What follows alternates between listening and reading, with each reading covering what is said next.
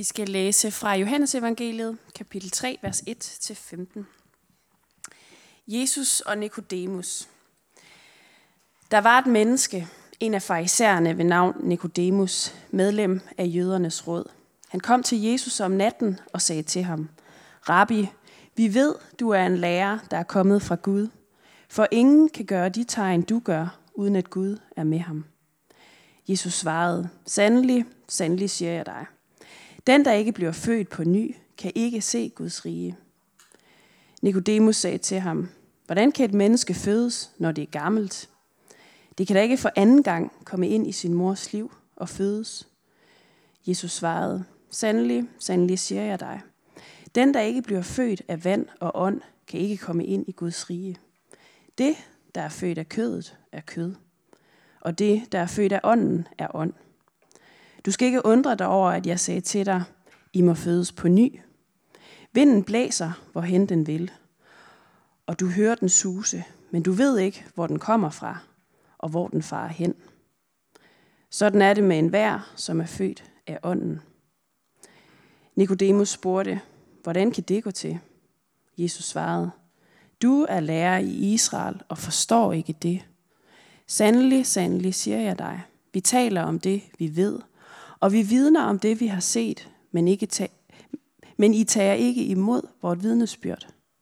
Tror I ikke, når jeg har talt til jer om det jordiske? Hvordan skal I så tro, når jeg taler til jer om det himmelske? Ingen er steget op til himlen, undtagen den, der steg ned fra himlen, menneskesønnen. Og ligesom Moses, Moses ophøjede slangen i ørkenen, sådan skal menneskesønnen ophøjes. For enhver, som tror, skal have evigt liv i ham.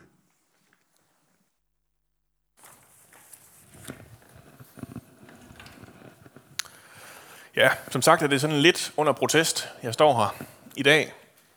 Jeg føler, jeg føler Nicodemus ret meget. Jeg synes, det er en af de få gange, hvor os, der læser bøger, vi ligesom også får lov at blive repræsenteret i Bibelen.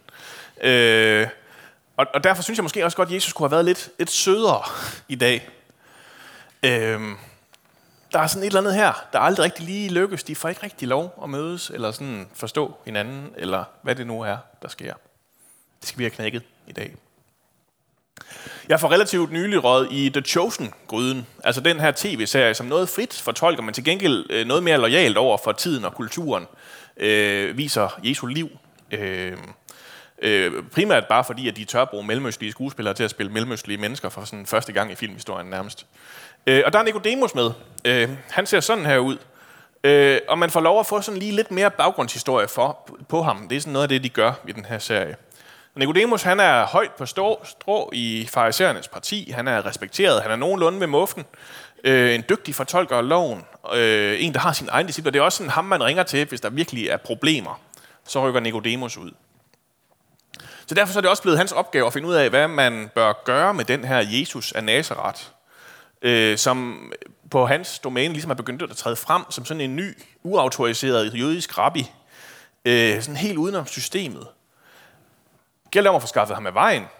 Eller forført en retssag imod ham? Eller er det bedre bare at lade det drive over og lade manden dumme sig eller gøre sig selv uinteressant igen med tiden? Hvad er den bedste strategi her? For man er ikke i tvivl om, at det gælder om at få skubbet ham her Jesus ned fra magtens tænder igen. Farisæerne, det er dem, der sidder på magten i Galilea. Øh, og det gør de jo selvfølgelig af lutter gode intentioner, ikke også? Først og fremmest fordi det er bedst for alle. De har det jødiske folks bedste, bedste på scene, og den let påvirkelige menigmand kan jo bare så nemt komme til at lade sig påvirke af forvilde af alle mulige ting, hvis de ikke er der til at retvise ham. Men så er der også sidegevinster. Øh, de får også øh, respekt og rigdom ud af det her, af at være den herskende skole i jødedommen. Øh, så på alle måder så er det i deres interesse, at den nyeste messias craze, den bare sådan lige hurtigt driver over igen, og vi kan lade som om, at det aldrig skete. Og så er Nicodemus alligevel ikke helt i stand til bare at forklare det beskidte arbejde her. For der er et eller andet, der bliver ved med at undre ham ved Jesus. Der er noget, han ikke kan, kan afskrive bare her. Øh, I The Chosen, så lader de Nicodemus være first responder, da Maria Magdalenes dæmoner skal drives ud. Øh, og han rykker ud, og han kender sine metoder, og han kender sin lov. Og alligevel, så kan han ikke gøre noget. Dæmonerne, de håner ham, og han må gå derfra skræmt og frustreret. Øh, og alligevel, så pludselig en dag, så ser han Maria Magdalene gå glad og sund og øh, begejstret rundt i Jesu discipleflok. Øh, og han var hen og spørger hende, hvad er det, der er sket her? Og hun siger, at det er Jesus, der har gjort hende rask. Så nu har han simpelthen bedt om et natligt møde med Jesus, som hans medarbejdere ikke må vide noget som helst om, fordi hvis de finder ud af, at han først er begyndt at overveje, om Jesus kunne være Messias, så er han færdig i, som leder i farisæernes parti. Så kan han godt vinke farvel til sin status, til sin rigdom og sin respekt for altid. Og det er altså den scene, vi træder ind i, hvor vilkårene er, som journalisten og politikeren Upton Sinclair har beskrevet det. Har du det næste citat her? It is difficult to get a man to understand something when his salary depends upon his not understanding it. Det er svært at få en mand til at forstå noget, når hans løn afhænger af, at han ikke forstår det. Det er det, der er i spil. Det er på alle måder i Nicodemus' interesse, at Jesus tager fejl. Han bare kan leve sit liv videre lige så godt, som han har gjort det hele tiden. Og alligevel så har han faktisk bedt om det her møde. Han er gået længere, end det er klogt. Og så kører han alligevel med håndbremsen i bund. Ideelt set, så skal han bare finde ud af, at manden alligevel var sindssyg eller svindler, og så kan han fortsætte og ånde lettet op igen. Hvis jeg nu havde været Jesus, og skulle møde Nicodemus her, så tror jeg altså, jeg var gået frem på en anden måde. Så tror jeg altså, jeg var gået lidt mere forsigtigt frem. Fordi det gør Jesus bare overhovedet ikke.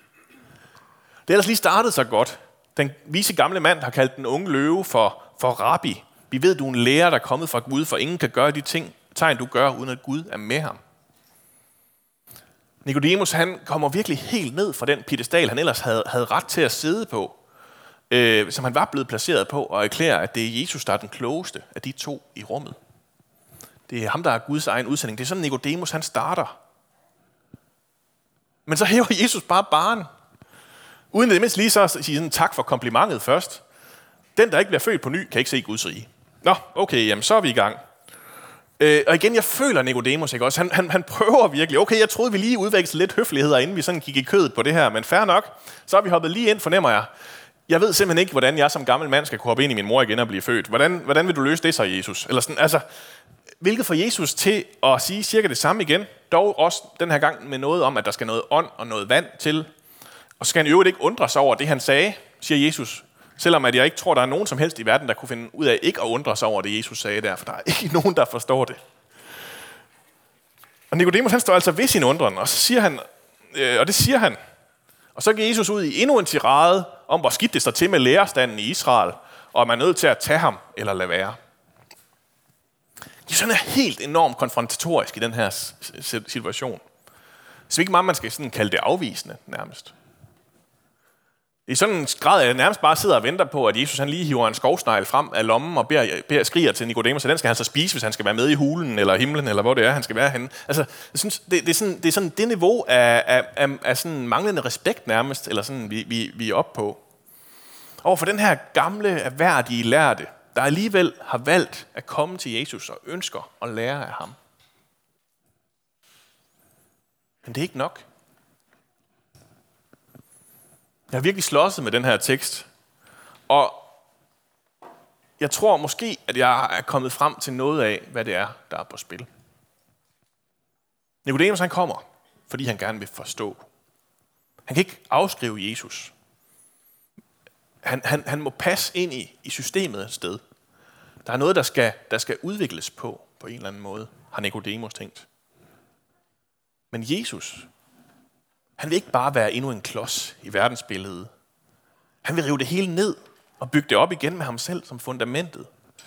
Og når Nicodemus han kommer og vil forstå, så er det vigtigste, Jesus han har at sige til ham, det er, at det det er ikke bare noget, han kan sidde og analysere frem og løse hjemme på skrivebordet. Og så vende tilbage til en plan, med en plan, hvor der bliver plads til, til både hele den farisæiske lovtradition og den religiøse fortolkning, og så lige drysset med lidt ekstra Jesus-krydderi ovenpå. Den mulighed får han ikke. Den vil Jesus ikke give ham. Jesus er ikke bare en fortsættelse af det, der allerede har været. Han er en ny begyndelse. Der er et liv, Nicodemus er nødt til at gå ind i. Hvor han kommer til at risikere noget. Hvor han er nødt til at starte helt forfra med at leve. Han må fødes på ny. Jeg bryder mig ikke sådan om det. Jeg er som sagt på Team Nicodemus her. Og, og jeg havde lige sådan en overvejelse også om, skulle vi lige bruge en halv time på lige at få forklaret, hvordan at øh, metrologi fungerer. Fordi nu er vi jo faktisk i en tid og i en verden, hvor vi, øh, vi faktisk godt ved, hvor vinden kommer fra. Jesus' analogier, de er uddaterede nu. Øh, så det kunne vi jo sagtens lige snakke om, og så sige, nu ved vi faktisk godt, hvordan det hele fungerer. Jeg må indrømme, at jeg stadig sådan ikke lige helt altid har lige godt styr på mit, min metrologi, og jeg ved ikke, om hverken I eller jeg har tid til en forklaring om, hvordan det skulle fungere, hvis det var. Men vi kunne godt forklare os til, hvor den vind den kommer fra, og hvor den blæser hen. Men altså, det at jeg overhovedet sådan får den tanke, den impuls, det afslører jo, at der er noget her, der heller ikke er blevet nemmere siden Nicodemus, vel? I dag så lever vi i et såkaldt videnssamfund. Vi går til noget nyt med analyse og med læring på sinde. Hvor passer det her nye fænomen ind i mit verdensbillede? Jeg må lige underlægge det den videnskabelige metode og se, hvad der sker. Der er nogen, der taler om, at vores tid ligefrem lever af det, man, lider af det, man kunne kalde for, for information anxiety, informationsængstelighed. Øh, Richard Saul Verman han definerer det sådan her. Uh, information anxiety is produced by the ever-widening gap between what we understand and what we think we should understand. Informationsangst er produceret af det evigt udvidende uh, hul, der er mellem det, vi forstår, og det, vi føler, vi burde forstå. Vi får simpelthen decideret sådan angstlignende symptomer, fordi der, mens der bliver mere og mere viden tilgængelig, bliver mere og mere, vi ikke forstår. Og det føler vi, vi burde. I dag så er man nærmest blevet nødt til aktivt at deklarere det, hvis der er et eller andet, man ikke rigtig øh, går op i eller ikke forstår. Jeg går ikke op i politik. Nå, okay, fair nok, så er det ligesom okay. Eller jeg forstår mig ikke så meget på kunst. Så kan man ligesom stille og roligt få skåret banen lidt ind, så man kan være med. Fordi ellers så burde vi jo forstå alt det der, ikke også? Der er mennesker, der sidder og ser nyheder hele dagen, fordi man er blevet suget ind fordi at man føler den her forpligtelse til, at når man kan følge med i alt, hvad der sker i verden, så bør man også gøre det.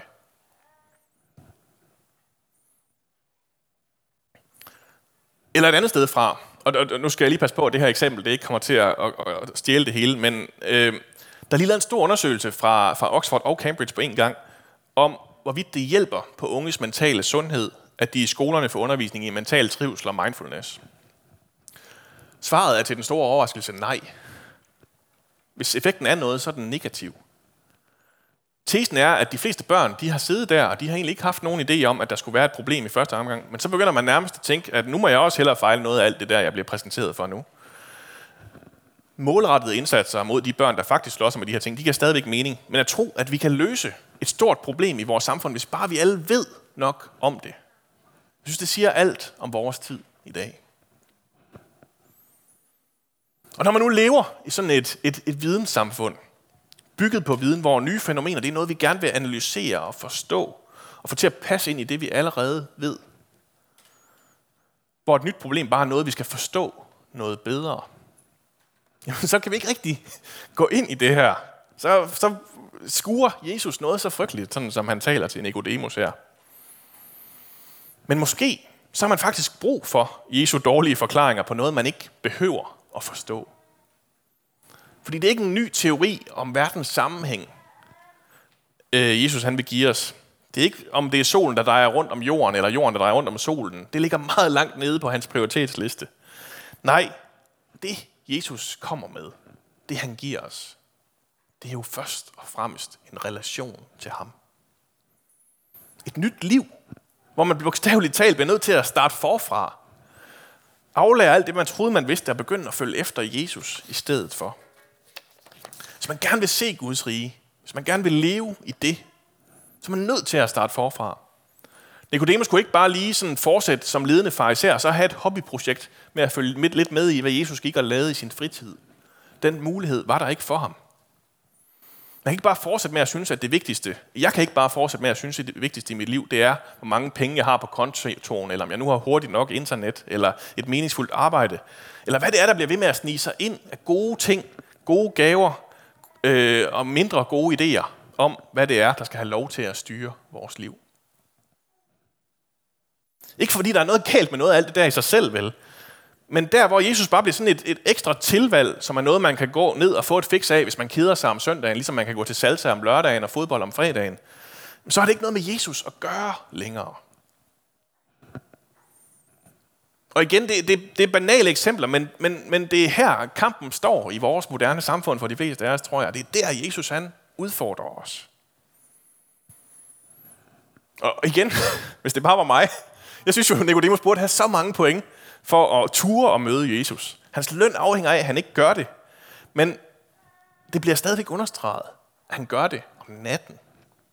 At han ikke vil stå ved det. Og så er det simpelthen ikke muligt for ham at få det, som han kommer for at få. Og lige meget hvad, så er det noget andet end det, han tror, han vil få, han kommer til at få hos Jesus. Det, han kan få der, det er en vind, der suser derhen, hvor den vil. Det er det, der sker, når man bliver født af ånden. Han bliver nødt til at give slip på kontrollen. Og til det så har han simpelthen for meget at miste. Så hvad betyder det så for os, der sidder her i dag? Mange af os er blevet født på ny for efterhånden mange år siden. Nogle af os er helt nye i det her. Nogle af os er måske sådan stadig lidt i en metaforisk livmors venteposition. Øh, og vil gerne lige have det til, hele til at give lidt bedre mening, før man sådan selv springer ud i det. Ud i den dybe ende. Jamen for os alle sammen, der betyder det det samme. Luther han bliver ved med at understrege det her, at der er noget, der er nødt til at ske dagligt. Øh, og øh, jeg synes måske næsten, man kan diskutere om dagligt, det er ofte nok. Men for eksempel i sin lille katekismus, når han skal forklare, hvad dåben forkynder, hvad dåben betyder, så siger han sådan her. Den forkynder, at den gamle Adam i os skal druknes ved daglig anger og bod og dø med alle synder og onde lyster, og at der i stedet for daglig skal fremkomme og opstå et nyt menneske, som skal leve evigt for Gud i retfærdighed og renhed. Det forstod vi alle sammen godt. Eller også så behøver vi slet ikke. Men gamle Adam skal druknes. Alt det, der står på sidelinjen og holder mig tilbage fra at kunne kaste mig ind i den her relation med Jesus, det er nødt til at lade dø. Det skal ud i et genfødt liv med ånden. Der er noget, der skal druknes simpelthen. Det kan da være mit gode, kære gode hoved, jeg er nødt til at, at, at give afkald på en gang imellem.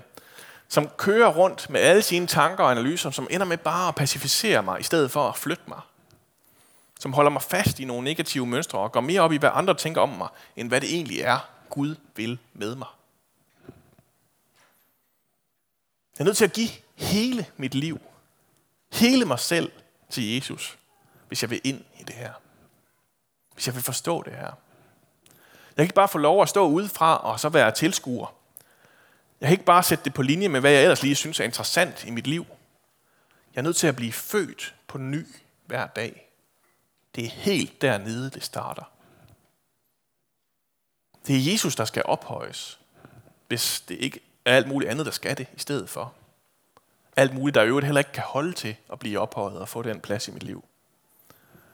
Det, det meningsfulde arbejde, eller det gode computerspil, eller den flotte have, eller hvad det nu er af andre gode gaver, vi har fået af Gud, øh, de har alle sammen en udløbsdato for os på en eller anden måde.